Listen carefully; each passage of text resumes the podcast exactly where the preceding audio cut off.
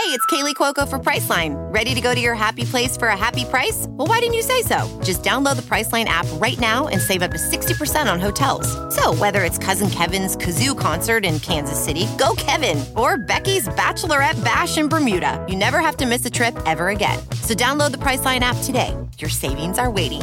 Go to your happy place for a happy price. Go to your happy price, Priceline. This is a headgum podcast.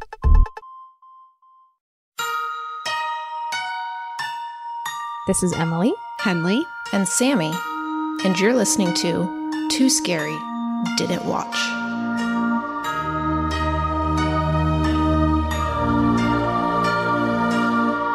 Hi, everyone. Welcome to Too Scary Didn't Watch, the horror movie recap podcast for those too scared to watch for themselves. I'm Emily, and I am too scared to watch scary movies. I'm Henley, and I'm also too scared to watch scary movies. I'm Sammy, and I love watching scary movies, and so I watch them so that you don't have to. And boy, oh boy, is this week's movie batshit insane, and I can't wait to talk Yes. about it. but before we get into it, did anything scary happen to us this week? The, the okay, the thing I'm scared about this week, you guys, is that I'm worried about. I like that you've transitioned to like, what am I scared about? Like, what? what is scaring me generally now? What is it, Henley? All right, so this is it. This is it. There is an issue in New York City specifically. It's a bit of an epidemic, which is that rats are living in cars. Oh my God. Oh, like in the engines? What? They're living like under the hoods of the cars. They're they're having their little rat families there. They're they're thriving Because nobody uses their cars?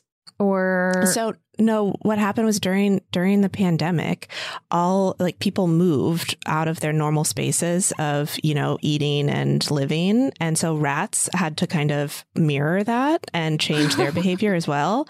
And so part of that was that they started literally like living in cars, and they haven't, even though people have gone back to work and things have like kind of returned to normal. Rats love car life, and and they're thriving. And we have a car in New York and it's been having a lot of issues. and I really think that it might be because there are rats living in the car. And there's not a lot of like solutions people have come up with. You can put mothballs under the hood.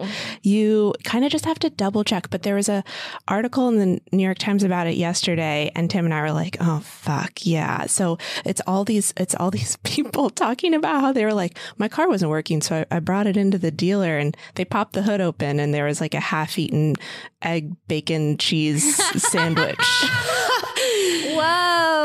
Like how people have been getting into van life, like rats are getting into into car car life. yeah, I guess so. But I don't know what to do. I guess, but well, I guess what we have to do is we have to just stay vigilant and be checking under the, the hood all the time to make sure there isn't like a little rat family under there. But um, they're causing a lot of damage, and I've, we spent so much money fixing our car recently, and I just do not. I don't want. I just don't want it to keep happening. So, ev- anyone out there, just make sure to check for rats in your car. Wow. It sounds dangerous for the rats. Do the rats I have know. they have to stay vigilant too? They definitely do. Their home might all of a sudden like get incredibly hot and dangerous and move. Yeah, feels like a bad long term plan for all parties, you know? Yeah, I know. It's not, I don't know. I don't know what's going to happen. I don't know what the future of rats real estate and, and cars, but uh, it's not great. I don't love it. Man, I guess Oof. something that I've learned about you living in New York is like New York really is just a crazy place. Y- you know, on the one hand, it's like Mhm. LA, New York, big cities, whatever. Everybody likes to argue which one's which one's better. Where would you live? But but New York is just really insane in very specific ways. Like, oh yeah, but you know, rats will live in mm-hmm. your car, or how your internet just like doesn't work in the summer because the wires are outside and it's too hot. And there's just there's things where I'm like, but like what? So many people have to live there, and yet it feels like it's not conducive to living. I'm fascinated by New York. I've never lived there, which is it, it just feels like a weird thing at this point in my life to have never lived in New York, but it sounds a crazy place to live. It's endlessly entertaining. You see something very interesting every single day when you walk out your door. bet. It, I got, I honestly love it, but Um, okay, you guys tell me, did anything scary happen to you this week? Well, one one actually sort of scary thing happened to me this week, which is that yesterday, um, in my first class of the day, as you know, I am a student. An emergency evacuation happened. Like, oh, you know, like like it's been so long. First of all, because of the pandemic, since I've like been in a big building with people on a regular basis, that it's been so long since I've had to do any sort of evacuation like that. And even before that, it was always drills. Like at my last job, I worked in a, a, building downtown. And so every now and again, they'd be like, we're doing a drill today. And like, you have to, you know, evacuate. But this like was unexpected. The little thing, you know, the alarm goes off and makes a very scary sound. And then at, at FIDM, the way the alarm works is like it, it go, it goes like, boop, it like starts doing that sound. And then a, a over a speaker, they have an audio recording of there is an active emergency in the building. Please evacuate at the nearest. It's like it's like this calm voice, but that is such a terrifying message. Saying something so scary. something so scary. You hate to hear the word active, you know, you in hate an alarm. to hear That's it. My, my mind's going to shooting. uh, and, that, and I was going to say, my mind went, oh, there is a shooter here. Oh no, what happened? Yeah, what It, was it? it wasn't. It was. I think it was I, uh, truly like a very li- like maybe like a small fire or something. It was like fine. We went back in like ten minutes later, but the series of events of like hearing the emergency thing, and being like, "What's happening?" Hearing that message and going, "There's a shooter," and then, um, which also it's just like, "Ooh, I really don't, I really don't like that thought," No, but it is just of course it's truly what it's. Yeah, yeah. and then and then which i think i think this is just this guy's deal. My professor we all like looked at him we're like is this a drill? Like what should we do? And he just stood was he just stood there. Someone says it's a drill and he just goes and he just like shakes his head and stares and got like so concerned looking. And so then i was like oh my god what is happening? making it worse. like You're he was acting like this has literally never happened before. And so we and we're on the fifth floor in the top floor. So i'm like this is the worst place to be if there's someone like in the building because it's going to take us the longest to get out. Or if it's on fire. or if it's on fire. Either way like i don't want to be here in this windowless room on the fifth floor. Anyway um it was fine and we evacuated and then 10 minutes later we we went back up but a real real moment of panic and it's been a long time since i've had like that kind of yeah, that's scary, Emily. moment it was scary i was scared for real It's just also you. I feel like you hear that always in. It feels like Twenty Eight Days Later, or some kind of dystopian movie where there's just a recording going in the Oh, background. it's freaky. I don't want to hear a man's voice when an emergency is happening. yeah, no, thank you. It's always a male voice. Is it? At least it was this one time for me, and so I'm going to go ahead and say always. that sounds right. That sounds scary. That uh, an actually scary one, and I have an actually scary one as well. oh Oh God. God, tell us. I watched a horror movie last night, if you can believe it. hmm Um, a demon movie Oh, called no. The Dark and the Wicked, and was I had demons on the brain. I was really thinking about demons, Mm-hmm. and I was having demon dreams, and they were really scary. And actually, now I can't really remember the specifics of the dream, but I was in it, and it was very, very stressful. A, a real scary dream is a real. You really feel the feelings. You like Yeah. wake up feeling like, ugh. Right. It was one that woke me up. I woke up in fear, like Mm-mm. jerked awake, Mm-mm. and my cat was asleep next to me. And he woke up and looked at, like, started staring at my doorway, No. my bedroom Oh, door, no. and then, like, slowly got up and, like, low crawled. You know, when cats are scared, Low crawl. he low crawled off my Stop bed and, it, like, stop it. ran Is away. normal And I was like, well, there's a demon. There's a demon in here. How often do they low crawl? How often does that happen? I mean, they're kind of scaredy cats, so it's pretty Oh, often. okay. To, Oh, be, okay. to be fair, Okay. Okay, that's but good. but not. I haven't noticed it ever like in the middle of the night. It's usually when um a neighbor walks by or I get like food delivered to the front door. They like freak out and like think someone's coming to kill them. but in the middle of the night, nothing was happening. They shouldn't have been doing that. I don't think. Still. Uh, how long did it take you to go back to sleep? Did you? Did Honestly, you just not that it? long, and it was kind of. Um, I was proud of myself. I was just so tired that I was like, you know, nothing can disrupt My this peaceful, evening of my peaceful sleep. That's the Yeah. opposite of me. If there's a demon in here, Um, So we're gonna it. have to coexist. Yeah, Yeah. because I'm pretty tired. Nice try, demon. I'm pretty sleepy.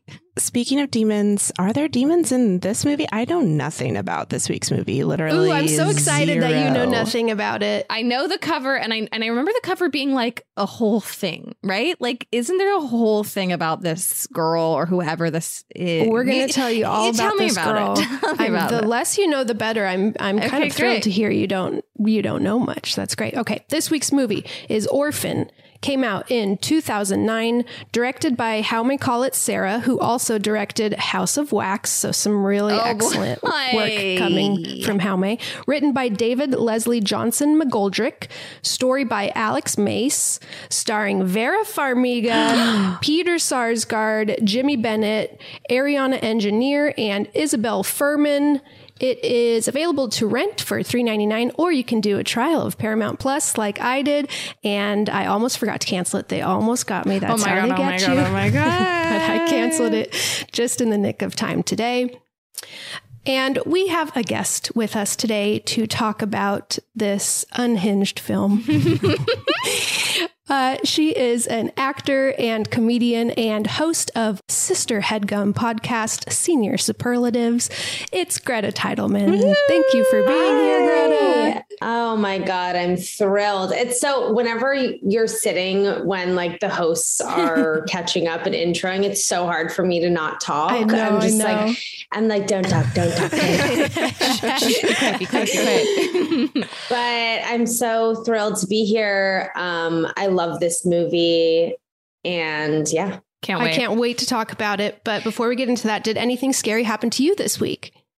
Yes. Um, about three things actually. Oh my gosh! Ooh. Um, one was actually scary in a real way. I went to see Nope Mm. with Yeah, Mhm. yep. Henley. No, we have a, our our friend Kenzie. I went to see Mhm. Nope, and our friend Kenzie is like this big. She's like a little pint. She's pint size, and we were in. Okay, I should preface this by saying I'm a very par. I, okay, you were saying earlier that you think New York is like scary and intense and whatever. I lived in New York for a million years, and I actually think LA is way more scary and way more fucked up than New oh York Oh my god! I is. Yeah. need, we need mm-hmm. to know the deets. It's sort of like apples and oranges in that they each they each got their thing. yeah. Well, I just like the community here. There is mm, none, No, there and it just yeah. feels true. so volatile, and it Yeah. feels like every man for themselves here. And sometimes you can be walking down the street fully alone, and like a few weeks ago, I was walking in my neighborhood. Pretty little quaint neighborhood. A man comes out of nowhere and Oh, starts no. running after me holding a pole. Stop it. What? I'm just like, yeah. And then, by the way, this was like 11 a.m. on like a Tuesday. It is true. Oh my is true. In LA, being alone adds to the scary factor. Yes. Very scary. That is true. Mhm. And since living here, because I also I've I grew up in a city. I grew up living in an apartment too. Mm-hmm. I lived in an apartment until I was 28 years old. Like my whole existence basically was in apartments. So I also get now that I've lived here increasingly more paranoid where I'm just like that person's looking at me crazy. My Abe, my husband thinks I'm insane.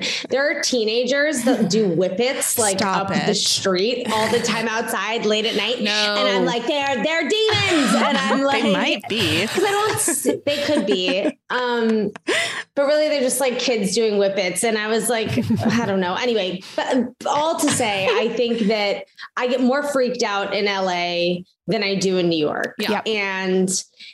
Uh, I went to the movie. I went to see Nope with my pint-sized friend Kenzie, and we're sitting in this theater, and it's a packed theater. Immediately, I'm paranoid Yeah. Mm. halfway through the movie, a guy gets up and just starts screaming, no. screaming. And I grab onto Kenzie, and Kenzie is like, She's a she's a strong lady. She's really and strong. She's like, yeah.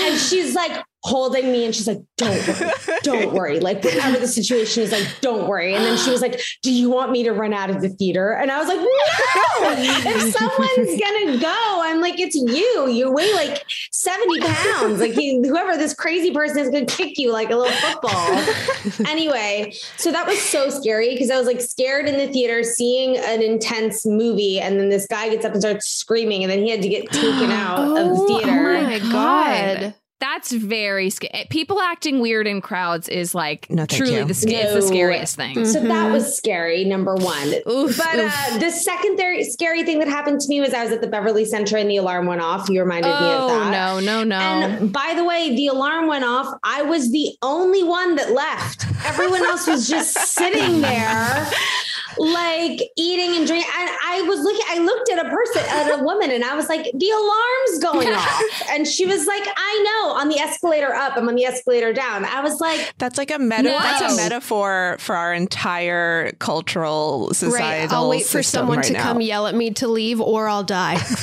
but then but then I had a moment where I was like where I was like, am I crazy? Or like, am I making up an alarm in my head? It was like a scene from a movie where everyone didn't react and I was the only one that reacted. Like I was in Truman Show or something. That would make like me that. feel very crazy as well. I'm with you though. An alarm goes off and I move. Like I I I am out of there. I got totally just like ridiculed by my roommates my sophomore year of college because an alarm went off in the middle of the night, a fire alarm. But there was a little fire. It was in someone's fucking Ty was making popcorn or some shit.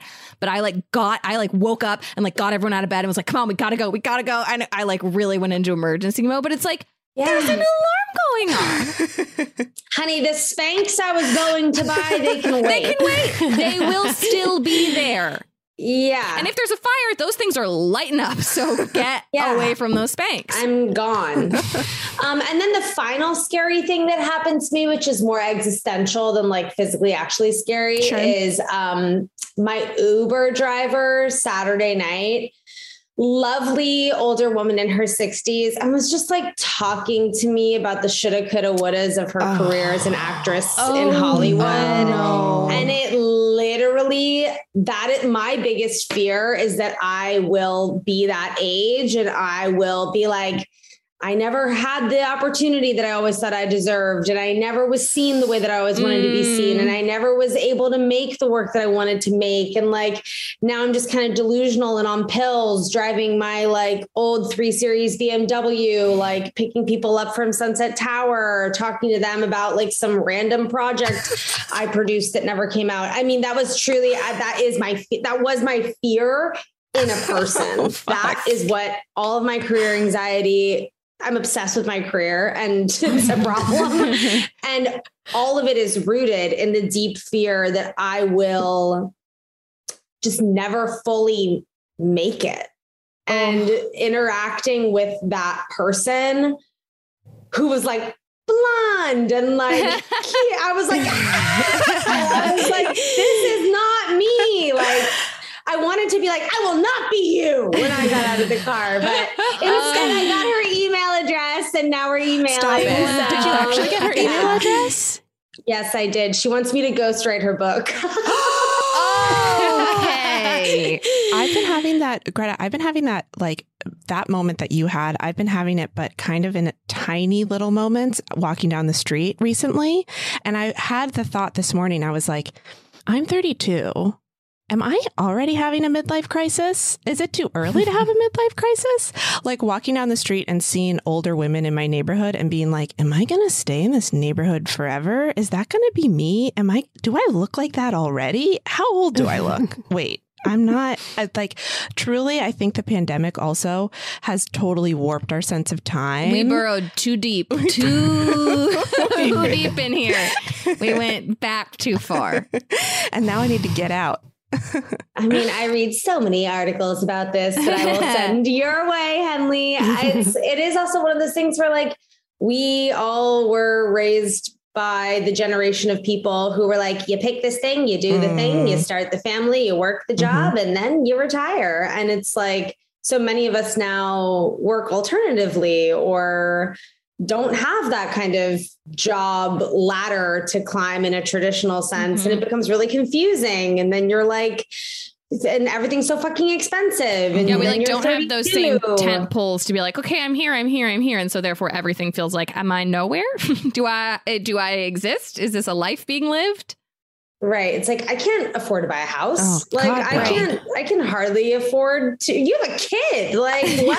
know. you guys, it's so expensive having a kid. it, seem, it, It seems seems really like it. tough. It's expensive being me in the world Mhm. alone, Mhm. myself. Yeah. My overhead is insane. yeah. it's crazy. If I had to do this for li- literally anyone else, I would. I gotta say, my, wouldn't happen. The, the overhead for taking care of me, I've talked about this, has disappeared. I mean, that's gone. I haven't gone to the goddamn dentist in a few years. Like, there's nothing. You gotta go to the dentist. I need to do that too. I A lot of- know. a lot- I'm addicted to my dentist. If anybody needs to get an LA Greta, you have dentist, I great love him. teeth. You can tell. Well, my I they they're yellow like corn niblets is what they are. But yeah, I, I need to get them bleached. I say drinking cold brew. yeah, I mean, I'm not going to ever stop drinking coffee and red wine. So it's like, well, come on, am I dead? I mean, give Jesus. Um, Greta, I just want to know what are your thoughts of scary movies in general? Have you are you a horror Favorite fan? genre, favorite genre, the genre that I write in. Wow.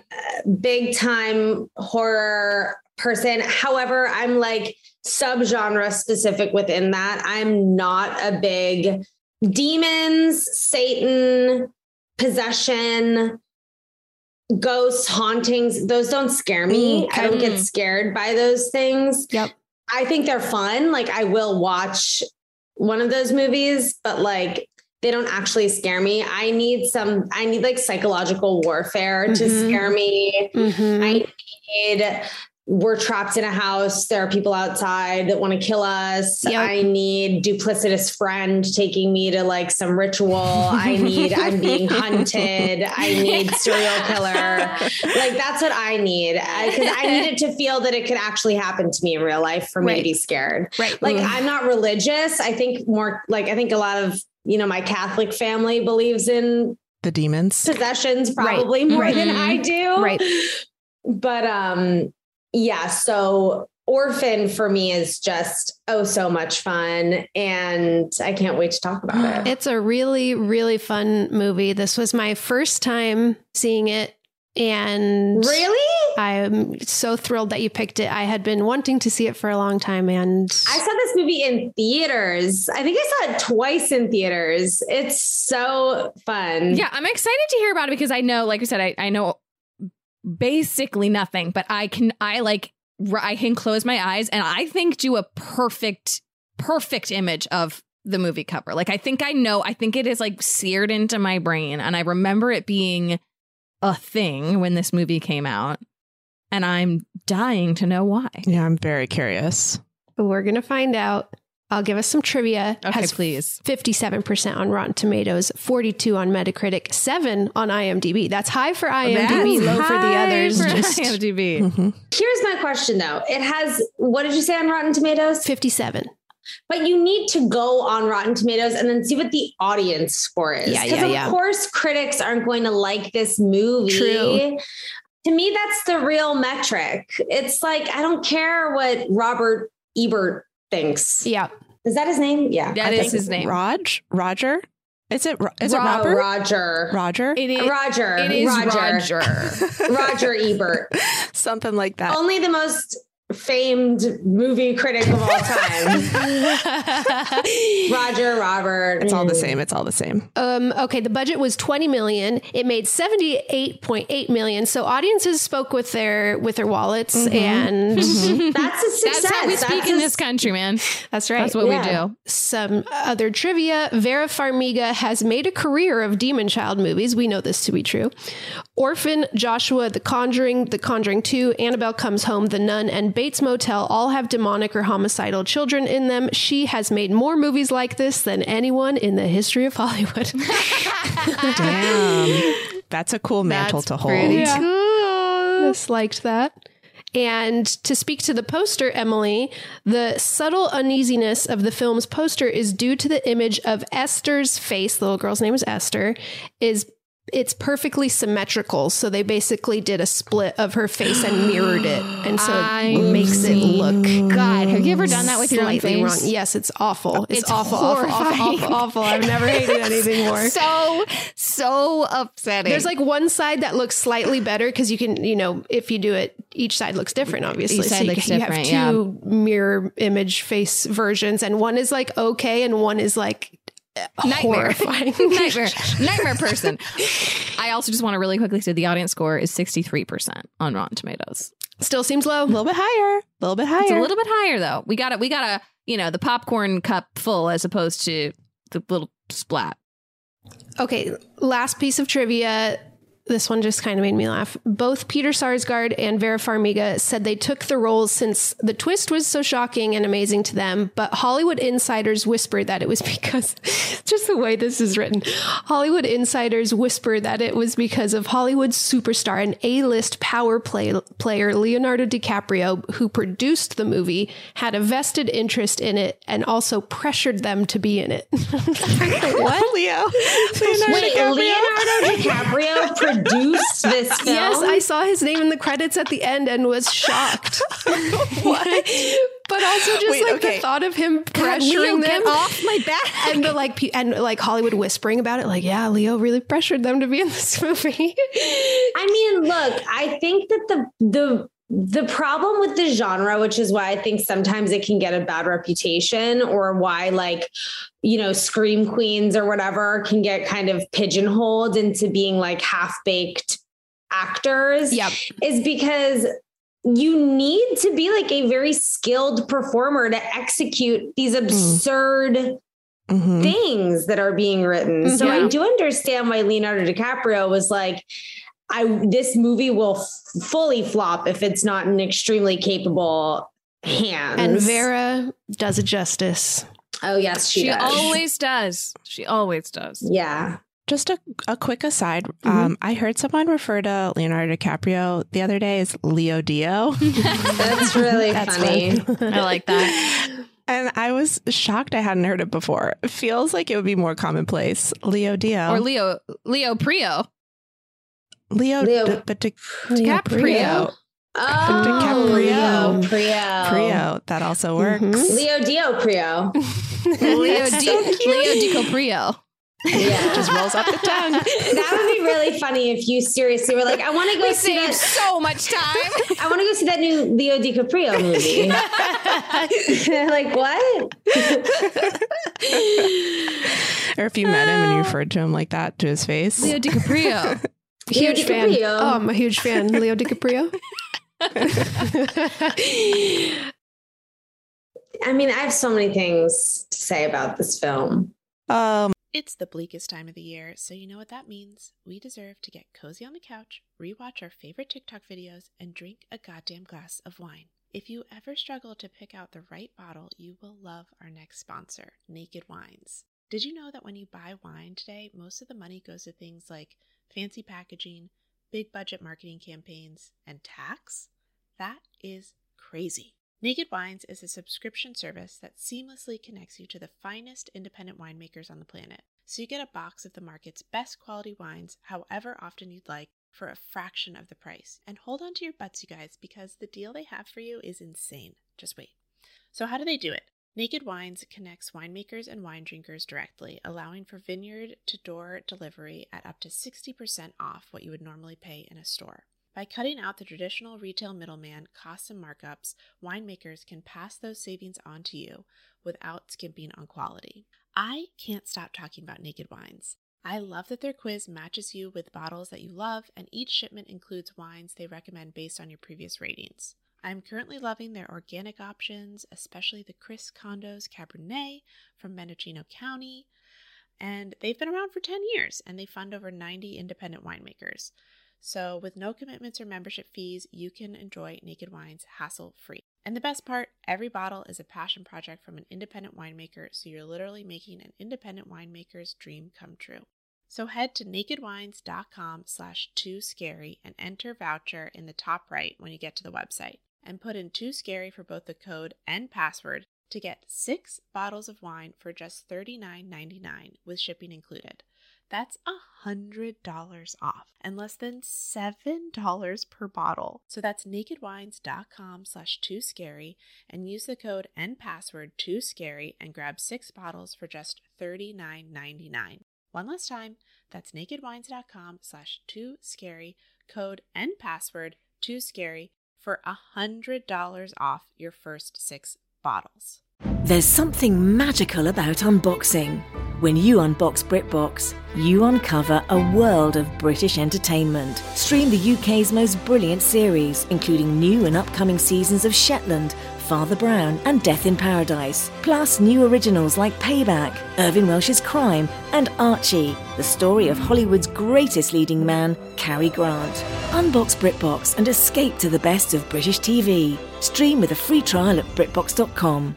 Oh my God, I can't wait. I'm so curious. Should we just dive in? Let's do it.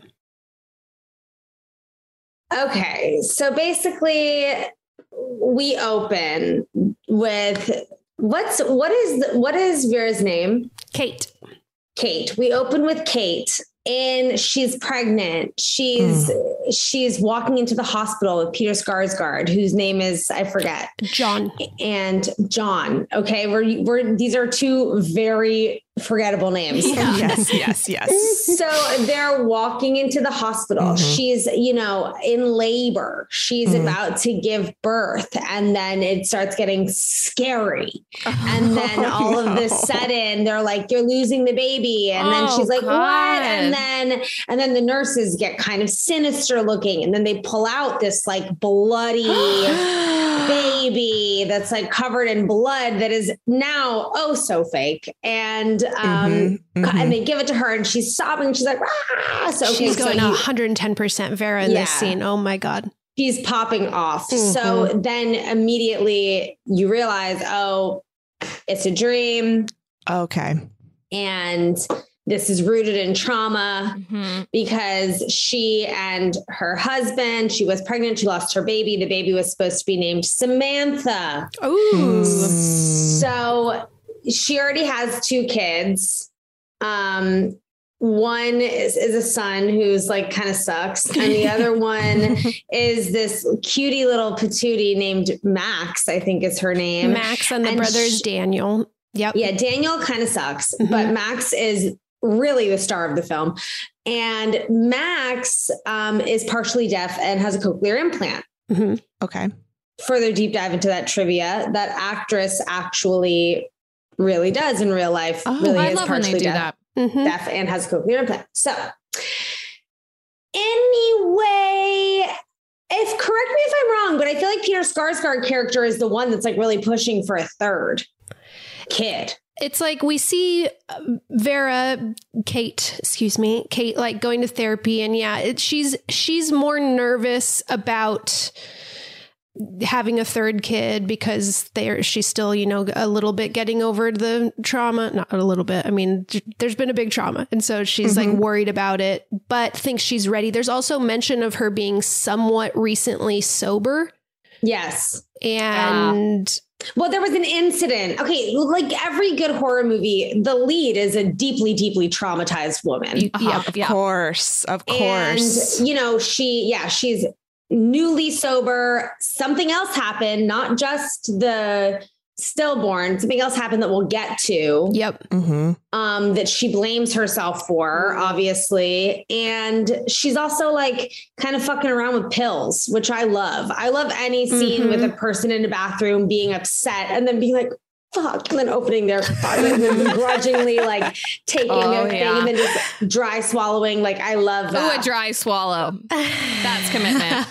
Greta, I've said this before. There's something about, yeah, just taking pills. It always, you never know what's going on Maybe- with that. I'm gonna make that video when we get off of Dry- this dry podcast. pills, yeah. it's gonna be me auditioning for a traumatized woman swallowing dry swallowing her pills.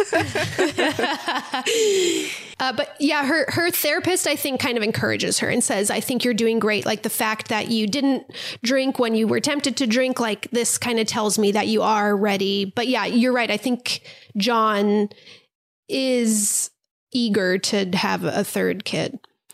Yeah. So they decide, let's go to the local orphanage because, you know, we have local orphanages Mhm, everywhere. uh-huh. And usually you just sort of walk in and yeah, start talking to some kids. That's not a. Th- is that a thing still? Do they call them orphanages? Can you go to an orphanage today? I have that a- absolutely no idea. Like in America. Yes, yes, they do exist. They uh, absolutely exist. I think that now it's, I think things have branched off more into like a foster care system, for example. But right. like, I yes, think- I- do they are. call them orphanages though? no, I don't know. I don't think they do. I don't know. I just want to Google that. I want to find out more.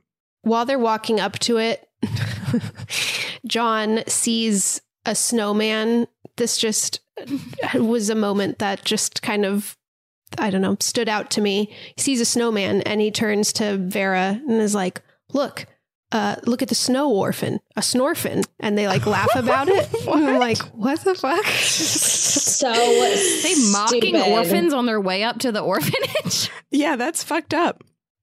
Also, just like a line that does not propel the plot or purpose of the movie, like whatsoever.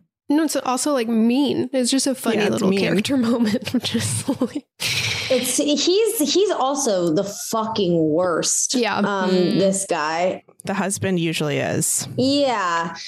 So then they go to the orphanage and they're at the orphanage and they're, you know, doing what you do, touring, touring the orphanage, checking out all the kids, Mm-hmm. like finding out like which kid is right for them.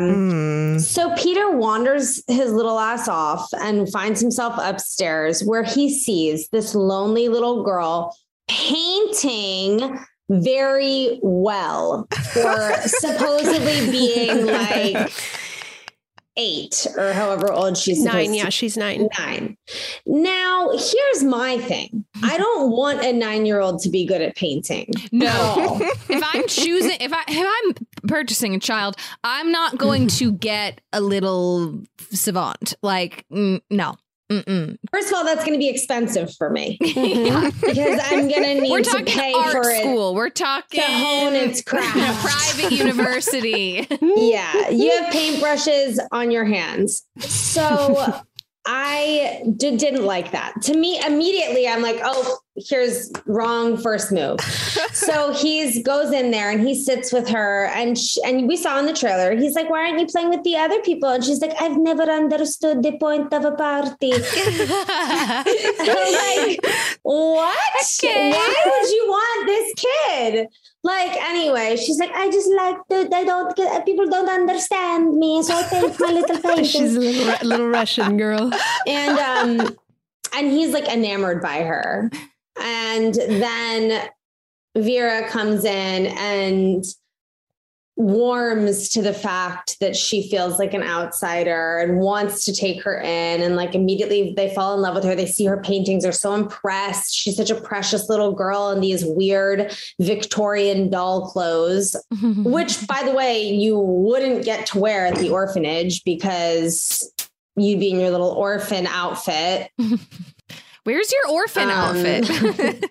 i'm literally going to get canceled for saying orphan outfit but it's like but no every single other child in the orphanage was in a uniform The uniform, I'm like, yeah. she was in a uniform she was in the uniform but it was like her twist Yeah, she put her little touches on it. Yeah. Okay, sure. She's adding some pizzazz. So then they're like enamored by this child and then they talk to the nun and the nun is like, "Oh, like that's Esther. She's so special, you know, like what a special little girl." And then they leave and they're like, "Oh, we love her, whatever." And then like flash forward to like 4 weeks later, they take her home Oof. Mm-hmm. And they pick her up. She's in more weird Victorian clothes and mm-hmm. like they bring her home. And obviously, this is a classic scary movie. The home is made of wood and glass, modern, in the middle of nowhere. Yeah, huge, in the middle of nowhere. beautiful, creepy home in the middle of nowhere. Yeah. Great. Yeah. And then they take her home and they're like endearing her to Max, teaching her how to sign, to say hi and whatever. They don't mention the son at all. But they're like, he's kind of a dud. Yeah, they, we they don't sort talk about him. That's why they want a third because they're like, well, one of these two sucks. So But Max is very excited to have a sister because Max knows about that they that she lost a sister that they were supposed to have. Samantha, there's like a scene where she makes Vera read her this bedtime book that is so upsetting and it's just like It's about so brutal. her sister that's now in heaven and she, it's like clearly her favorite book that she makes her mom read to her every single night. And It's like Jesus Christ, Max, let's maybe give that book a rest. Oh Yeah. God. And Vera's like, this one again. And she's like, And it's like clearly so hard for Vera to do it. Like it's so upsetting. Oh. Oh, also, we should. I need to just say another like storyline is that Peter and Vera have not fucked since she went through the the loss of the child. So there's a lot of issues there where Yep. like Peter is horny and wants to fuck and Vera's like trying to get there but she can't and there's a Mm. lot of tension built around that. All right, so you're ready to have a new child. How long has it been since this happened? The trauma happened. Do we know? Do we have any sense? Maybe a year? I don't a I year or something like that. Okay, Let, us okay. say six. Let's say six months to a year. Yeah. That still seems pretty soon. Pretty soon to Pretty- be going to an orphanage. yeah. Okay. Def, definitely. Um, bad advice from the therapist Yeah. is what I Mhm. would say. So they bring the kid home. She imme- immediately they're like, "You're a part of our family. You know, we we love you." They start showering her with gifts.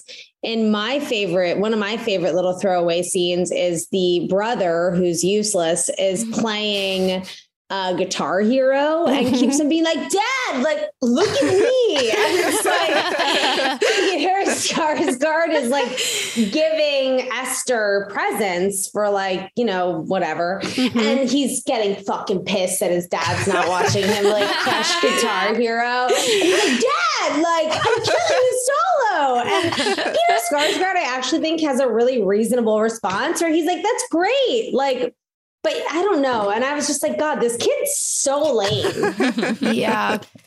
Because he also isn't being part of like welcoming his new sister. And he makes it very clear. He's like, that's not my sister. Yeah, he's he's not into it. He is not into this. Mm. What kind of gifts are they giving Esther? What are They these buy her an easel for her An art. easel for her painting. I see. I see. Vera gave her, you know, cl- modern clothes. that- Right. So she's not wearing her Victorian outfit anymore. Well, That's she nice. refuses. She does not wear the modern clothes. She wants to stay in her little dresses. There's a scene in which, like, it's at first like everyone, eh, with the exception of Daniel, the little shitty little brother, is like very happy and excited to Thrilled. eh, welcome Esther into the family. And that night, they're Kate and John are like maybe going to hook up in their bed, but we see our first, I think, Oh, it's a thunderstorm. It's a lightning yes, thunderstorm. thunderstorm, and we mm-hmm. see our first kind of scary shot of Esther as she she goes into Max's room, and it's yeah, lightning flashing on her face, and she just has a very sinister look as she stares down at Max. But mm. then her and Max bust into Kate and John's room as they're like about to have sex. So I'm pretty sure Kate was giving him head. Oh, you're right. You're absolutely then right.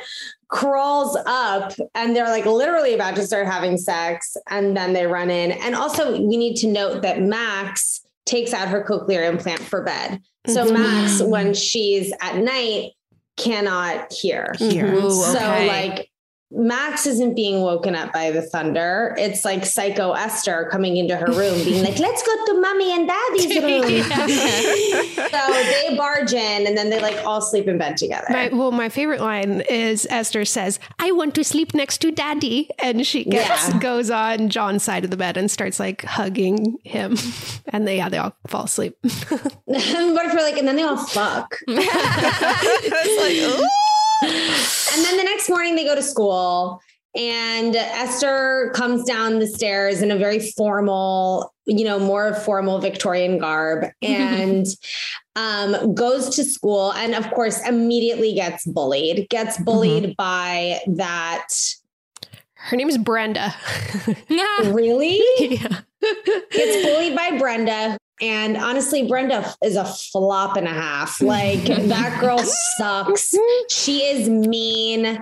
And she, I think, actually deserves what happened to her because she is Oh, really no. mean. Like Yeah. she's so mean. That's so young to be such a big bully. Like that's too young to be mean. Kids are mean though. Kids can be mean, man. Also, the bully that's like so cocky that in front of the teacher in the class. Yeah, is it's like, do it in secret at least. Yeah, it's like save it for the bathroom or the locker room or the hallway. Like, Yeah. and then like doesn't get reprimanded by the teacher. Right. The teacher's just kind of like, come on, be nice. It's like, what? Yeah. So now we're back at home. Vera wants is we find out Vera is a piano teacher Mhm. and she taught at Yale, Wow. which is fancy. Mm-hmm. Um, and Vera is like practicing her piano and is writing this gorgeous, you know, sonata, if you will, for her children. And she decides that she wants to teach Esther how to play piano. So she starts kind of giving Esther little lessons, and Esther's like, you know, going along with it, learning. There's a there's a part while they're playing piano. Kate gives Esther like a little notebook of, of photos of them. They're having a little bonding moment. Right. And right. Esther says, "Who's Samantha? I've heard Yes. Max or or Daniel mention Oh. her." And Vera takes uh, like that. I'm just switching, alternating. But Vera and Kate, you know, I'm It's- talking about the same it, person. You know, Yeah, same lady, same lady. Takes her to like a green room. Is that what they're called? yes. Uh, with like all plants and stuff. green A greenhouse. A greenhouse, I was a like, that seems wrong. Green room is a horror movie. The green room is like backstage behind yeah, yeah. something. I was like, Green- I was yeah, like, green what's room gonna happen next? is a Anton Yelchin great movie. Yep, yeah. yep. yeah. Uh, um, but she takes her back there to the greenhouse to show her that they have uh, scattered Samantha's ashes in this rose bush, basically. And she says, as long as this rose bush is alive, like part of Samantha's still with us. And a little tear rolls down Esther's cheek. And she's like, says something like, oh, she was so lucky to have you as a mommy. And it's like a nice moment between them. Uh-oh. I also feel like that's really lovely and in and but that's really setting yourself up for more trauma to be like, and then we'll put it in another living thing, and then this living thing just has to stay alive, and then we didn't lose our child. It's like I don't, don't, Yeah, I don't. we'll see how what- that works ha- out. What, yeah, what are we gonna do when that rose dies? Because it will, and um, uh oh, Yeah. So now we are back home, and Max and Esther are becoming besties. They're playing. It's the Playmate Max always wanted, and they're. It's winter. It's snowy. They have a pond on their property, and they're kind of like playing around the pond. And Vera's in the kitchen, looking at them warmly, like, "Oh, yay! This is the life that I've dreamed of." And then they start playing on the pond, on the frozen pond. And she freaks the fuck out. And she runs outside and she screams at them to get off the pond. She's like, You know, you can't do that. Like going nuts. And then we find out that Max almost died in a frozen pond because Oh, Vera was was, blackout drunk. Yes. oh, there's the Got trauma. it, There's got it, the got other it, trauma. Got it, got it, got it, got it. So uh, she freaks out, and then they get off the ice and then that that Yeah. scene ends there and then there's Esther goes with the dad to the park. oh yeah, with the woman with the lady with the big titters. Who's that? Who's that lady? So Let's okay, a her. few things. A few things happen at this park that I didn't like. Esther goes with her to the park. Brenda's at the park. Oh no. Oh no. And Esther is like watching Peter Skarsgård talk to this like neighbor who is of course like wearing a top when her tits are like Uh-huh. cleavage up to her chin and like Mhm. she's like to Peter she's like hey so I got a new chair. It's so heavy. Like do you think you could come over and help me move it up to my office or whatever? And Peter's like looking at her boobs and is like uh yeah I'll need Oh, to no. I'll need to check and see when Kate's available. And like Esther is watching this happen, and Esther's like, okay, I see you looking at her tits, whatever.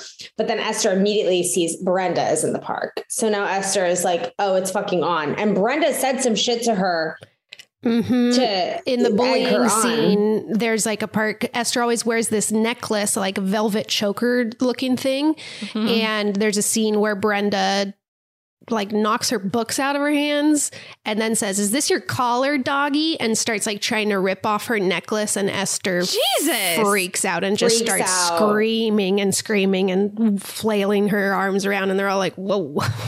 Yeah. but it's she's fucking she sucks. Brenda sucks.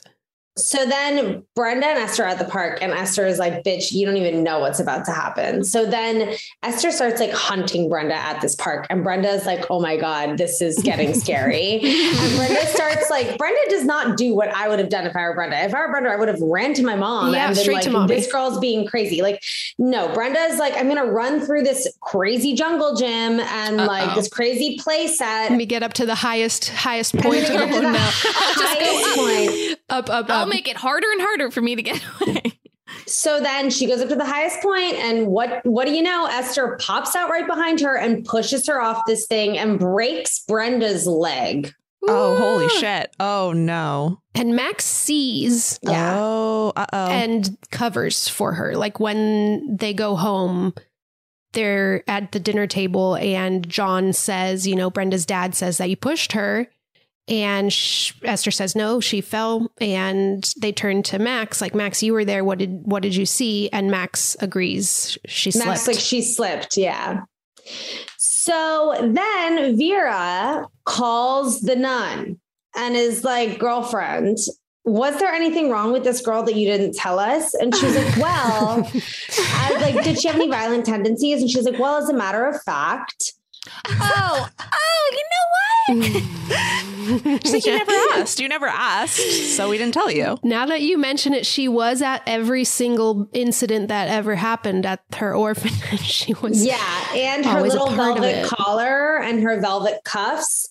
She was like, we tried to take them off one time, and she freaked the fuck out. And then Vera's like, okay. So then Vera's like, okay, I need to do my own digging on this person. So while Esther's in the shower, Vera is like, I'm gonna go through your stuff. So she goes through her stuff, and of course, she finds a creepy Bible or something. Mhm. And in it, she finds pictures of men, like a picture of like one older man and another older man, all around Peter Skarsgård's age. Okay. Oh God. Oh Mhm. no. What kind of pictures? Just Like, like, family photos ripped in half. oh, no. Wow. So- good clarifying question. Because that is, that is okay. Like if it were a photo of me and Abe, it would be like me ripped out of it and Abe a solo. And Smiling. it, like okay. the relationship between Kate and Esther is starting to get more tense. Tense. John still is having no problems with Esther at this point and is very much her defender. Like, why are you picking fights with our daughter? She's nine. Like, you're the adult here. And, but, but there's been, there was like a moment when Vera walks in on Esther playing Tchaikovsky on the piano. Oh yeah. and she's like, "Oh, you can play piano?" And she's, and you didn't tell me that. And I was She teaching you something piano. really nasty. And she says, "Well, I thought it must be really sad for you to have a son who doesn't care and a daughter who can't can't even hear. Like as a composer, that must be really sad for you." And then She's like nine? storms off. Yeah. okay. If I walked in on my nine year old that I just adopted playing Tchaikovsky or whatever, I would be like, "You're out of here." yeah, yeah. You the painting was one thing, but I'm sorry, you are out of here. Yeah, this is it. This is the end of the line. Like, I, how many more weird secrets can you keep? And next thing you know, she's like doing the Sunday or the Thursday Times crossword. It's like really, Thursday, the Thursday. the Thursday. I mean, or the Sunday one in the magazine. But either way, too much. Nobody can do those. I refuse to believe it. I know. so then, oh, then after she looks through her shit, then she goes down to the kitchen and starts, oh, sorry that I'm jumping around. This is what I wanted to say about Peter in the park. Mm-hmm. Okay. Max was at the park alone and Peter just walks off to go and smoke a cigarette. Mm, mm, Yeah, mm, he mm. is. He is not being an attentive father here. No, yeah, it's not good. And I was like, hold on, you're at a children's park and like smoking a cigarette. you're now smoking a cig and like you're not watching your two daughter. That whole thing irritated me. But Yeah. anyway, Vera sees that she can play piano. She becomes suspicious. She looks through her shit. She finds this creepy old book. Uh, then the nun comes to the house Mm-hmm. and Esther is o- oh, l- l- eavesdropping on their conversation.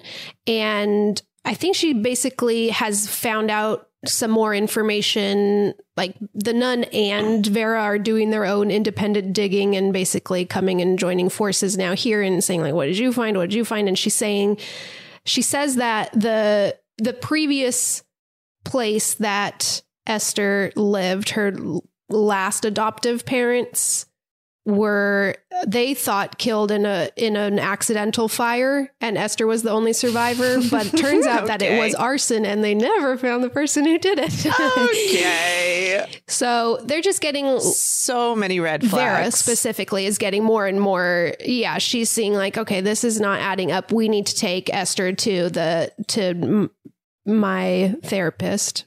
To my therapist. Isn't that kind of a weird thing to do? To take her to Margot Martindale? Yeah, I think you get a new therapist, I feel like you would probably get a different therapist, but or at least like a child therapist. right. Yeah.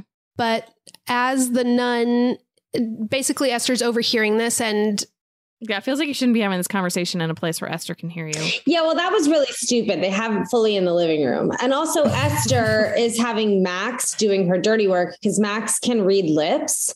So Esther also is like, what are they saying? What are they saying? What are they saying? Oh my Mhm. god! So Esther has really recruited Max as her scapegoat, as her spy, as Mhm. like really all of this stuff. Yeah. And as this conversation with the nun is happening, Esther takes Max upstairs into uh, the dad's office and is saying, Look for the keys. Previously, the shitty son, Daniel, yelled at something at like at dinner, like, She's not my fucking sister. And as punishment, the dad locked up his tree house. And so Esther is now with Max in the dad's office saying, like, look for the key to the treehouse. And they're looking around the office for things and they find keys. And one of the keys is a key to a safe. And Esther opens the safe and there is a gun in it. Oh god! And she pulls it out, opens the chamber, all very, you know, like she's done it Good. before. She knows what she's doing. Yeah. and she dumps out all the bullets, puts one back in, and flings it, it closes it, and like she's gonna play Russian roulette. 'cause She's Russian. Ah. she, she goes, "You want to play?" and like points it at Max's head, and Max looks understandably terrified and shakes her head no, and she's like, "Maybe later." And then she like uncocks the gun. yeah, And then they basically, the nun leaves the house and then they, Esther and Max, Esther's like, let's go, come on, let's play outside. So they run through the forest. She's dragging Max through the snowy, snowy woods. And then the nun has left the house and they get to where the nun is in her car. And Esther throws Max into the road in front of the nun's car. And the nun swerves and gets into a crazy car accident. And then Esther drags her out of the. I guess no, she flies through the windshield and lands on the road. What? She like comes Esther's to so strong. She like comes toward yeah. Yeah. Somehow she's like gets out of the car all disoriented, has clearly had some head injury and Oh yeah, like she gets out of the car and, and she goes up to Max. And Yep. She's like, "Are you okay? Are you okay? Are you okay?" And then Max sees Esther behind the nun, bludgeon her with a hammer, Yep. Takes her out and she falls over. Holy shit. And then Max is, of course, terror in terror. yeah. Yeah. And Esther's like, "Don't be a baby! Like, help me move her off the road. Grab road." an ankle, help me drag her. Yeah. So then you have like a nine-year-old and like a four-year-old pulling the weight of a you know sixty-year-old off of the road. Seems and hard. then she pulls her off the road, and the nun is not fully dead yet. They walk away, and then she starts to wake up or something. And then Esther's like, "Oh, I need to finish this bitch," and then just fucking bludgeons her face to death with a hammer. Holy and shit. Max is just standing there watching. like almost Oh, yeah, no. catatonic, just so Oh, frozen no. in fear. yeah. Esther is evil. Yes, It's confirmed. bludgeoned the nun to death. To, and then she very quickly takes off her Victorian garb, takes off the bloody mittens, and hides them in a bag in Danny's or Dan. Was that the fucking? See, I Daniel. don't forget Yeah. Daniel's treehouse. Yeah. So Mm. hides the evidence in the treehouse. As she's leaving the treehouse, Daniel sees them Mm-hmm. and she sees him see them. And she doesn't know how much he has seen. So then that night, she goes into Daniel's bedroom in the middle of the night with a knife and like wakes him up with a knife to his throat and is like, I saw you looking at us. Like, what did you see? And This won't make it worse. and he's like he's like i just saw you in the treehouse like that's it that's all i saw and she says if i if you tell anyone i will cut your tiny little prick off or what does she say the i Yeah, feel like she i wrote it down that. she threatens to cut off his dick and he And then she's wets like, his I will pants. cut off your tiny prick. your tiny little Oh your my she says your hairless little prick before you figure out what it's for this is Oh an interesting God, okay. Iconic quote. and so now both children are obviously fucking terrified, Terrified. of esther At this moment, are Peter and Vera fucking in the kitchen?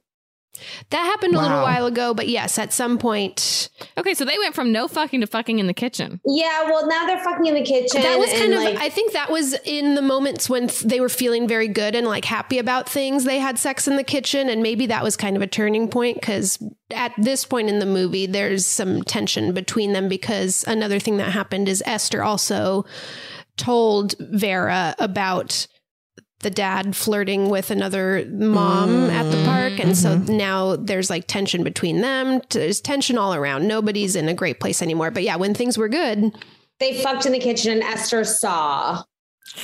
Uh, Esther walked in on Vera face down, ass up over the counter. It's a bold move to have sex with three kids in the house in the kitchen. it really yeah, but is. you could also you could tell in Esther's face that it wasn't. Oh, I'm a kid and I'm seeing something I shouldn't see. It's like she was like this. Straight face. okay, so she's like a Yeah. So this is a grown. like this a- is a grown it's woman. a grown woman in the body, or a grown man in the body of a child or a demon. Oh, and did we also already cover the fact going back? Just one other thing that you need to know is that Peter Skarsgård did have an affair on Vera. Does she know that? Yes. That's like a known thing in their marriage. Okay. Mm. Yes, it is. So their tensions are really like boiling. Yeah. Okay. At one point, Esther asks the dad, What can I do to make mommy like me more? I feel like mommy doesn't like me very much. And still, John is like on Team Esther, like, Oh, like, why don't you give her a gift or something? That'd be really sweet. That could be nice. And mm-hmm. the next day, Esther goes up to Vera, has something behind her back, and says, Mommy, I have a gift for you. Pulls it out. It's all of the roses from that rose bush. From We the knew it was gonna happen. We knew it was going to happen. Vera fucking freaks out, grabs her arm, and is like, Why would you do that? You knew that. And again, this is something that John sees and is like, Whoa, Kate, you need to calm the fuck down. Like, she's a child. She didn't mean to. And it's my fault. I told her she should, she should get you a gift. She's like, No, she knew. She knew. I showed her. I told her this. So, to other people, Kate is looking more unhinged Mhm, but we mhm. obviously know everything is justified that's happening to her but john is not believing her is very much remaining on esther's Classic. side and simultaneously there's a scene at which kate gets so stressed by it all that she buys wine she buys two bottles of wine Oh, she no. looks at the she looks at the lake and can't do it. She can't drink. She dumps out the bottle that she opened. So she doesn't end up drinking, but they find the other bottle of wine and they're like, You're drinking again. And then, oh my God. Damn. After she grabs Esther's arm from the f- for the from the roses scene, Esther goes into the I don't know, a workshop, the dad's workshop, where there's one of those like twisty things. Uh, it's a it's a clamp that you like use for like woodworking. Mm-hmm. Oh God. And she puts her arms in it or her arm in it that the arm that the mom grabbed and clamp clamp clamp it so hard until the bone pops out. Oh, and then is like moaning in bed that night being like daddy daddy my arm really hurts where mommy grabbed me. Oh. Wait, it pops out of the skin? I don't think Like it breaks the, bone, like, skin, but you see it under the Yeah. skin like pop through and break out. And oh so now she's in a cast, and now John is furious with Kate to the point where you know he's like, I you know think that we need to think about splitting up. Um, like there maybe they'll get divorced. He's like, you broke her, you broke her arm. Broke her arm. You need to get help. Yeah, like I'm not going through all of this again. It's it, everything is very uh, stressful, but Kate is That's not sticking true to she knows Esther is behind all of this. So now they're taking the kids to school, and Esther opened up Daniel's backpack so that all of his books would spill out so that Vera would get distracted. And then she pops that little fucker in neutral and lets Max, this traumatized child, Oh, no. fling backward down the hill at the school and then crashes into a snowbank. And that I actually think is the impetus for uh, Peter Skarsgård to be like, maybe, you know, like this is a problem. Like what happened? Like what's going on with you? The wine, the this, Yeah. the Right. You left your car in neutral. You Yeah. endangered the, the life of our child. Yeah. Oh, no. And Kate says something like, "Fine, I'll go to rehab. I'll do whatever you want on one condition." Esther leaves too. Like she just Yeah. knows that it's Esther and that Esther is the reason her children are in danger, but John doesn't believe her. And this is when Kate goes back to that Bible and is like, okay, let's figure, I need like more information here and finds that little piece of paper. It says Saarne Institute. And so she's like, okay, we got to figure out where she really came from. The nuns said at one point that they, I don't know, reached out to the orphanage they sh- thought she came from and she actually there's actually no record of her there and so this bible saarne institute thing might be where she's really from they call and it's in estonia not russia Oh, scary. Estonia feels scary to me. I'm just going to be honest. It does. and basically she finds out that it's not an orphanage it's a mental institute Okay. Okay. This this little girl has lived so many lives. Mhm. How is she? We all come home after a long day of work, and what's the first thing we do? We take off our bras because they are uncomfortable and constricting, and we're just ready to get out of them by the end of the day. Well, what if I told you that Skims has changed all that? Skims has done the impossible and created an underwire bra that I actually forget that I'm wearing. I didn't think anybody could do it. You guys obviously know how much I love Skims. I have tried many of their other products. I've never been disappointed, but I, yeah, just don't normally love an underwire bra. I prefer a bralette, but I've loved everything else I've gotten so much that I thought, you know what? Why not try an underwire bra from Skims? Let's just see. And they did it. They did it, folks. They created my favorite underwire bra I've ever worn. I have the weightless scoop bra. It has this nice like mesh material that's supportive and comfortable, breathable, but still very sexy. And yeah, like I said, I I do genuinely forget that I'm wearing it, and that is very rare. I, you know, I'm a broken record over here. I love Skims. I love Skims. I'm sorry. That's just the the cold hard truth. I will shout it from the rooftops because I want everybody to know. I want everybody to share in my joy and my comfort. So shop Skims bras at skims.com, now available in 62 sizes, 30A to 46H, plus get free shipping on orders over $75. And if you haven't yet, be sure to let them know that we sent you after you place your order. Select podcast in the survey and select our show in the drop down menu that follows. Welding instructor Alex DeClaire knows VR training platforms like Forge FX help students master their skills. There's a big learning curve with welding. Virtual reality simulates that exact muscle memory that they need. Learn more at meta.com slash metaverse impact. The only nine years well, old. We're going to find out.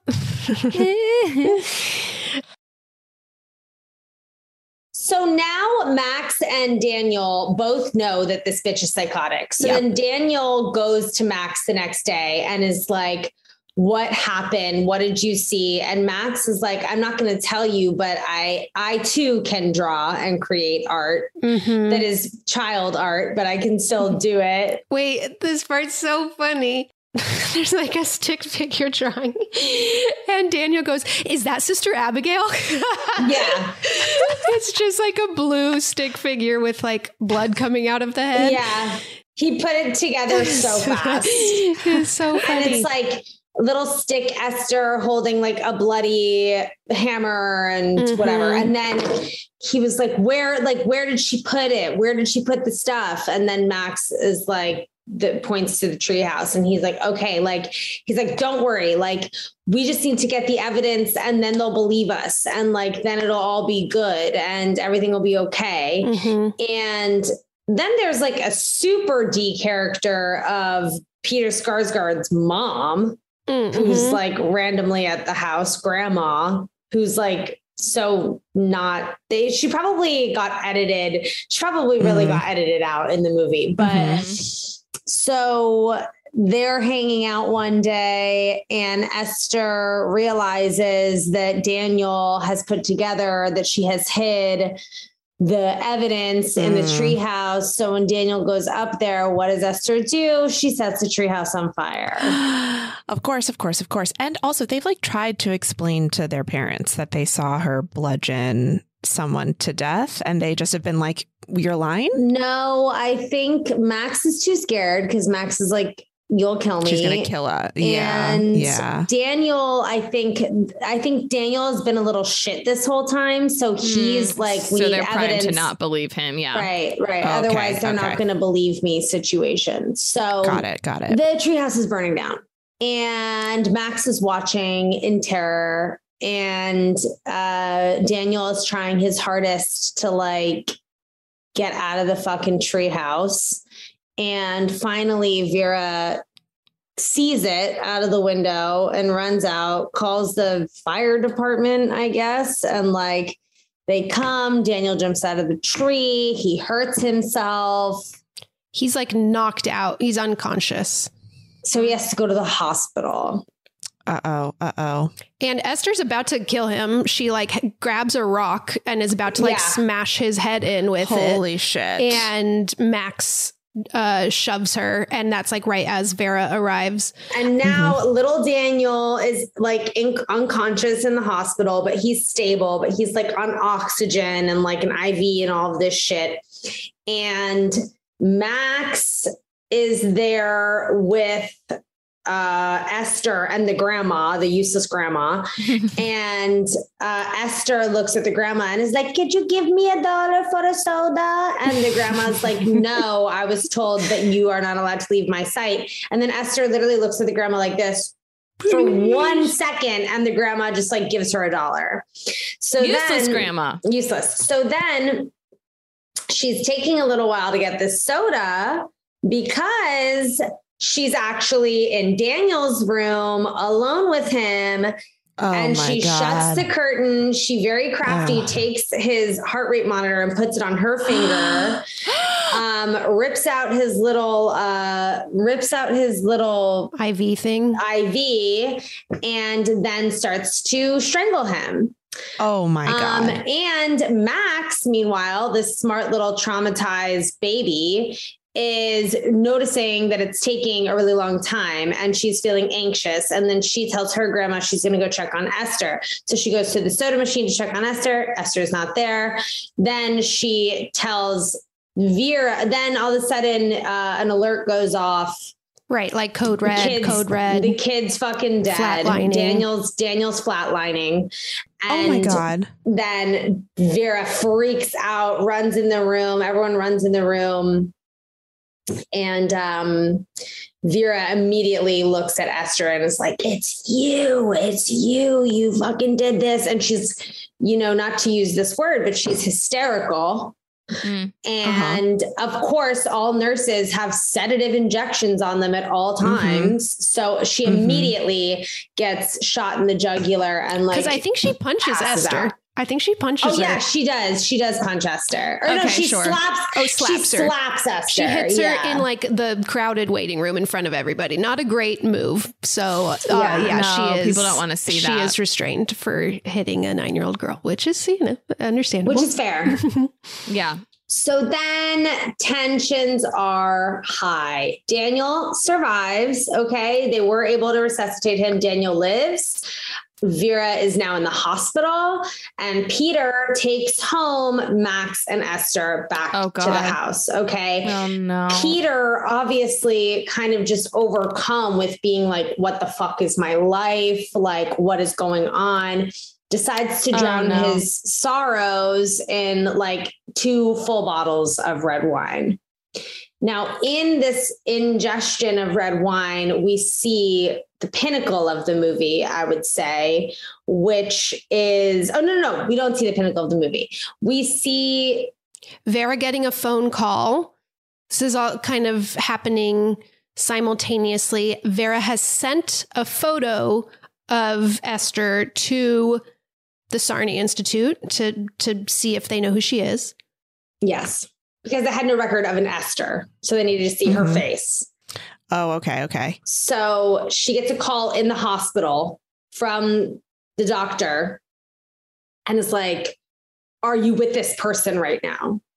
And Oh my God. she's like, No. And then we cut back to Esther is like cutting this dress and like putting on eyeliner and and she's Oh, getting herself no. sexy. And remember, Max is now asleep with the cochlear implant out. Okay. You need to Mhm. remember that.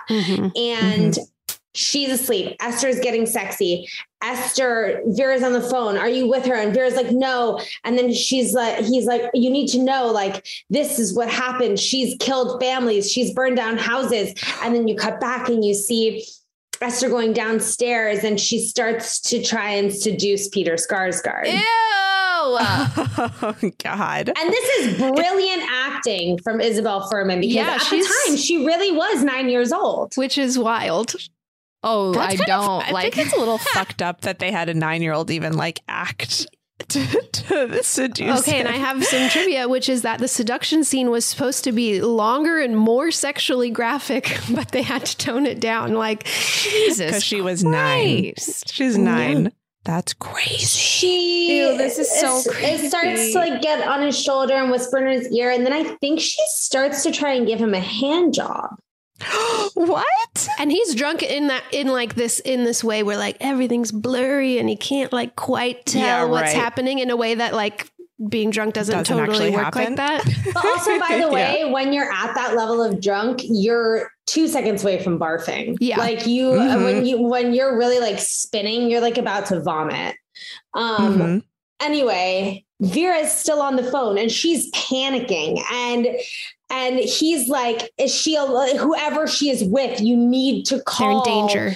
They're in danger. They're in danger." And she's like, "Oh my god!" So she's freaking out. She's ripping out the things, trying to get out of the, getting out of the hospital as fast as she possibly can. Peter rejects Esther and is like freaks out. She tries to jack him off, and he's like, "No, get the fuck off of me." And then she gets fucking livid. So then she like marches upstairs and she's just like, she starts to throw a fit in her Crying, room, makeup crying, dripping down And her then face. We cut back to the phone call and he's like, How have you not noticed the scarring around her neck and the scarring around her wrists? Like she was so psychotic that we that we had to like hold her down and she would like like Flail, flail around flail so around hard that she has like all these cuts all over her neck. scarring and then it cuts to her ripping off her her choker and her things we see all these gnarly scars and she's like what like we never noticed that and she and he's like and also by the way like she she's 38 years old. No, no, no, she's 30, she's 33 years old. 33, She's 33. And then it cuts Wait, to what? her taking off her face and she's like her makeup again, incredible Oscar worthy performance by Isabelle She's- Fuhrman. she's so good. Taking off her makeup, sobbing, taking off her makeup. You see her aged, disgusting 33 year old skin. Wrinkly, wrinkly what? all of a sudden. She takes What? out her teeth and you see her rotted little chiclets, the teeth of a 33 year old. And then and her teeth are yucky. and Is this is the skin- scariest part of the whole movie? Her skin is wrinkly and you're like, ah!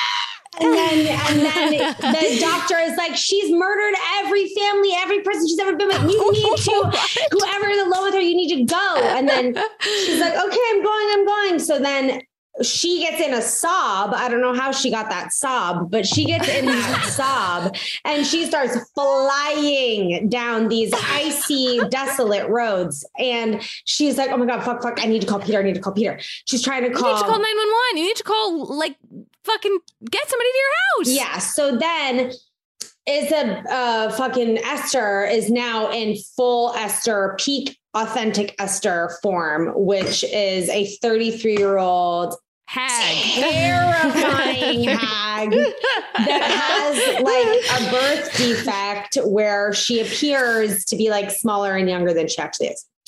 So now Esther's fucking pissed that Peter rejected her. And what does she do? She grabs a kitchen knife and she proceeds to brutally stab Peter oh, to death. He's donezo. Oh, Donezo, oh, bunzo. okay, She stabs him Peter. a lot of times. A ton of times. And Vera tries really is calling Peter while he's getting stabbed to death. And remember, Max is still sound asleep upstairs.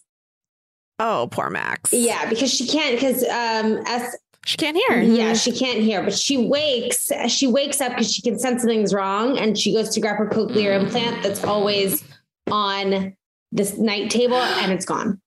Oh mm. no. Oh no. Mhm. So now oh. Vera comes rushing. She can't even stop. She smashes the sob through the glass house. Okay. Oh, okay, the great, great, great. Into the Great. glass house, gets out, and immediately finds Peter dead on the floor.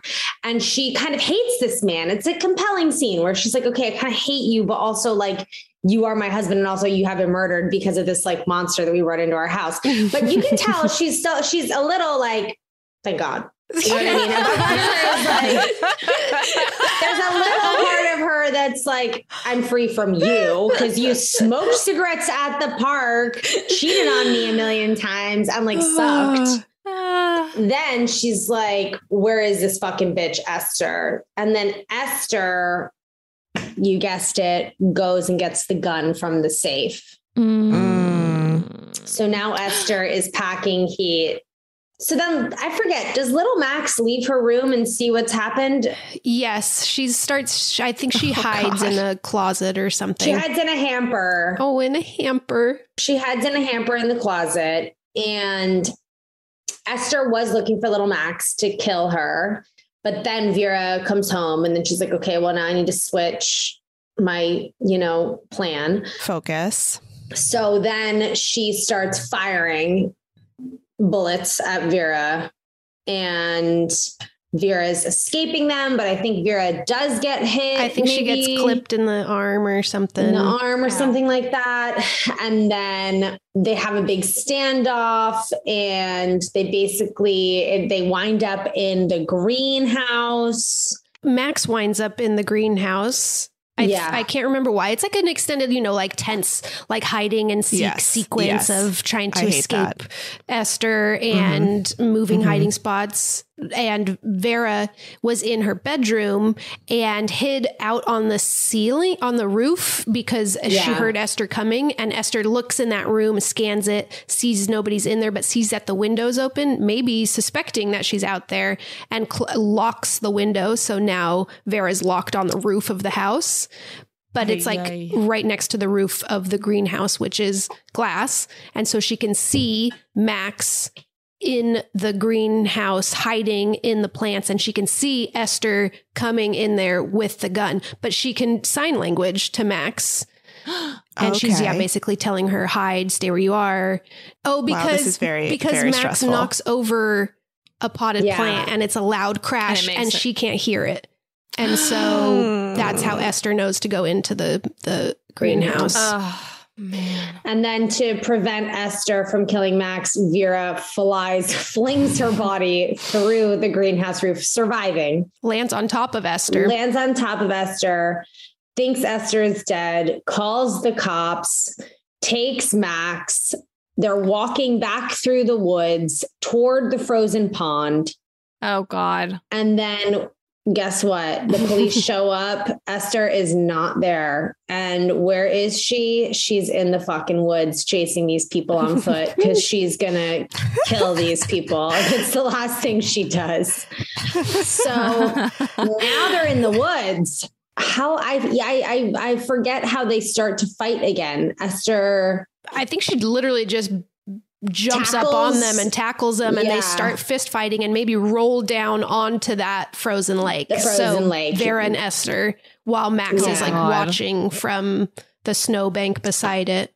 And the cops are there too. The, cops, are haven't hanging Cops found the them yet. They're at the main Yeah. house. Okay, I they see. I haven't see, I found see. them Okay. yet. So then Vera and Esther start this crazy physical fight, and then the ice cracks, and then they both fall in, and then they start fighting in a beautifully, I will say, shot underwater fight. Mhm. Oh my god! Right, oh where they're right. god! fighting in frozen water and you know Esther is winning, Vera is winning. A classic Vera crawls up on the ice, Esther like yanks her back down, etc., etc. Mm. Finally, like you think that Esther is dead, and Vera starts to crawl out of the ice, and little traumatized Max, the most traumatized child in cinema history, comes out like slowly starts to walk on the pond to like help get her mom out of the water. No, and Max. then Esther pops up. and Esther's holding, Esther's like, Mommy, please, like, don't let me die, or whatever she says. and then and the camera is like honestly being like mommy please like i love you. And then it cut and then it pans and we see esther has the knife that she used to kill peter still behind her back.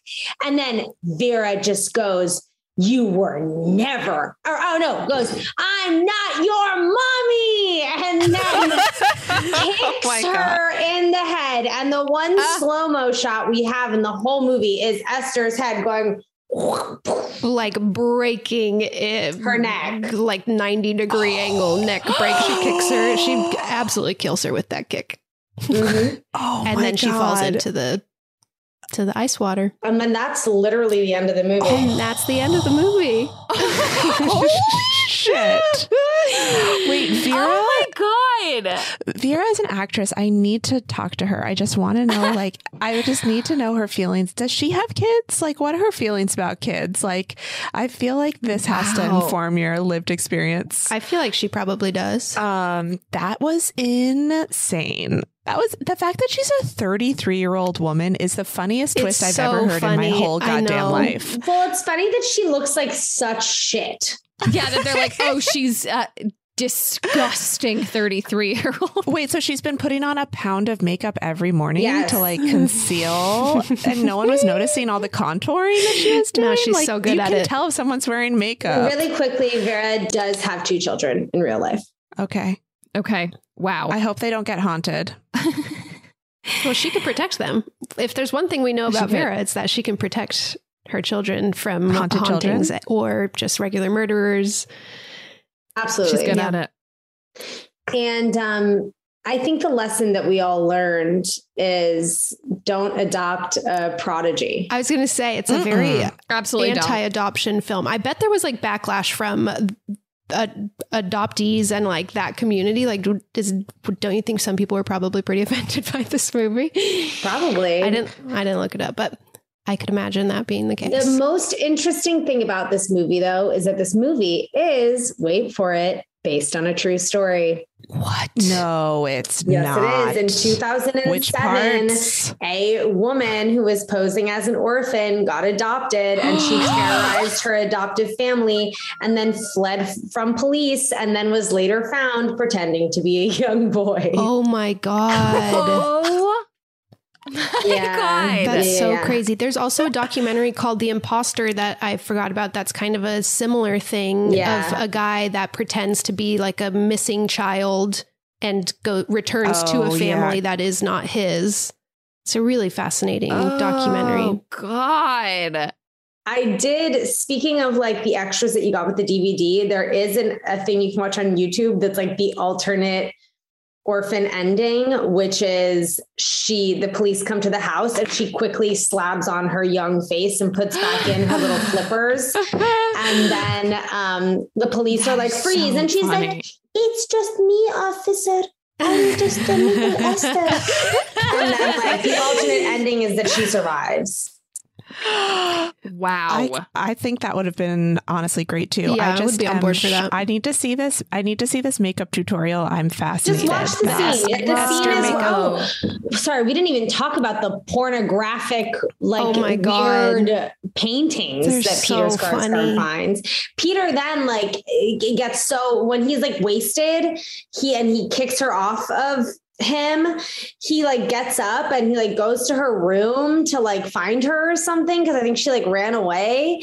And then she has an aquarium in her room that also has a black light and somehow she made black light art. So he quickly realizes that if he opens up the aquarium he can see all of this secret art that she's painted. And it's like her fucking him and like their house on fire and like all oh this like really graphic photo, really graphic drawings of them having sex. Oh my god, it really that she did in blacklight art, like me on the wall, so no one could see Yeah. it. What? That I mean, honestly, is if only. Peter had, if, if only she was like, "Hey, Peter, I'm 33 years old. We can have sex, and if we have Yeah, that sex, would've worked I better. won't kill you or your that would family." have worked a lot better. yeah, Mm-hmm. Then it would have Wow. saved. it would have saved some lives. She's not good at communication. This, Yeah, I think uh, the point is, you know, Esther's not well. There's something wrong with Esther, as the tagline. something wrong with Mhm. Esther. Oh my god. That was so fun. That was so deranged. I don't even know what to say. There is now a a prequel that just came out pretty recently. I saw that with Julia Stiles. With Julia Stiles, get out. It's called Orphan First Kill. I am excited for that. So, what happened to this child actress? That's She's my question. in Orphan. She's still First Kill. Esther, yeah. She's still Esther. Whoa, she's playing that character again. Yes. Eleven years, twelve. How long has it been? I can't do math. Two thousand nine. 13, 13 years later. later. Yeah, so she's like early 20s now. Yeah, she's 25. So yeah, 25. Wow. Yeah. Holy shit! I had a delightful time in this film. I I loved I it. had a blast. I'd highly recommend it. There's some there's some Wow. tense scenes, stressful scenes, but I Mhm. think if it sounds like you can handle it, I would say absolutely watch it because it's, it's It's so, so fun. There's no way I'm actually gonna. I'm not gonna actually watch this movie, but I definitely want to watch some clips. You gotta just watch see the reveal clips. clip. Yeah. Watch the reveal clip. Uh huh. it's so funny. Like when you when you take a moment to just like laugh, it's it's very funny. That's that, that's why I Wow. like horror because I think it's all so silly. Like Mm-hmm. the lines are so crazy. the writing is so The insane. nuts. Telling the little boy, "I'm going to cut your tiny prick off before you figure out what it's. It's like what? Oh my god. Oh my god, Greta, thank you. You have to come back and you're going to do the prequel. Oh my Yeah, this God. was so much fun. Yeah, you got to let me come back for Orphan First Kill. Yes, we must. Orphan First Kill starring Julia Stiles. Ugh. Um, okay, Greta, so tell our listeners where they can find you, what you have to plug. Okay, well, listen to my podcast, Senior Superlatives, where I talk all about uh, people's high school experiences. Emily, I think you're coming on it, I'm going to come on. Yeah. which is going to be exciting.